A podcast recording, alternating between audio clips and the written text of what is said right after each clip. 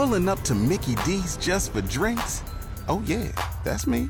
Nothing extra, just perfection and a straw.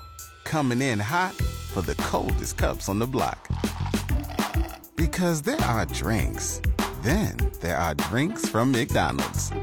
Mix things up with any size lemonade or sweet tea for $1.49. Perfect with our classic fries. Price and participation may vary, cannot be combined with any other offer. Ba da ba ba ba.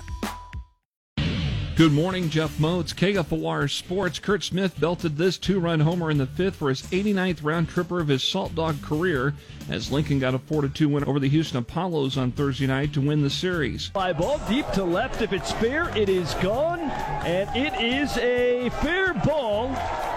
Kurt Smith with a two-run homer to give Lincoln a 3-1 lead here in the bottom of the fifth.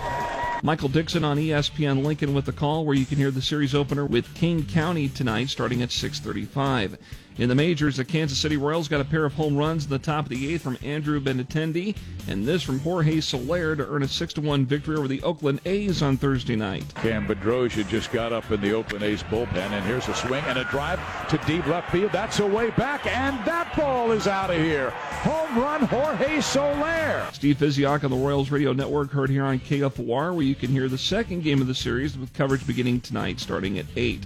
The 41st Pete Coach K Lincoln Legion Coaches Baseball Tournament is underway in Lincoln this weekend. And games that were played Thursday, Carpetland of Lincoln East beat Anderson Ford of North Star 5-4. Union Bank of Pius X got a 10-2 win over Judd's Brothers of Northeast.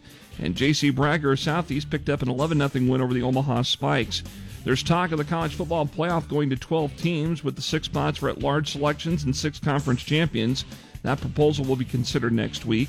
Husker freshman volleyball players Allie Batenhorst, Lindsay Krause, and Lexi Rodriguez. They've been named to the USA Volleyball's under 20 national training team. I'm Jeff Moats, KFOR Sports.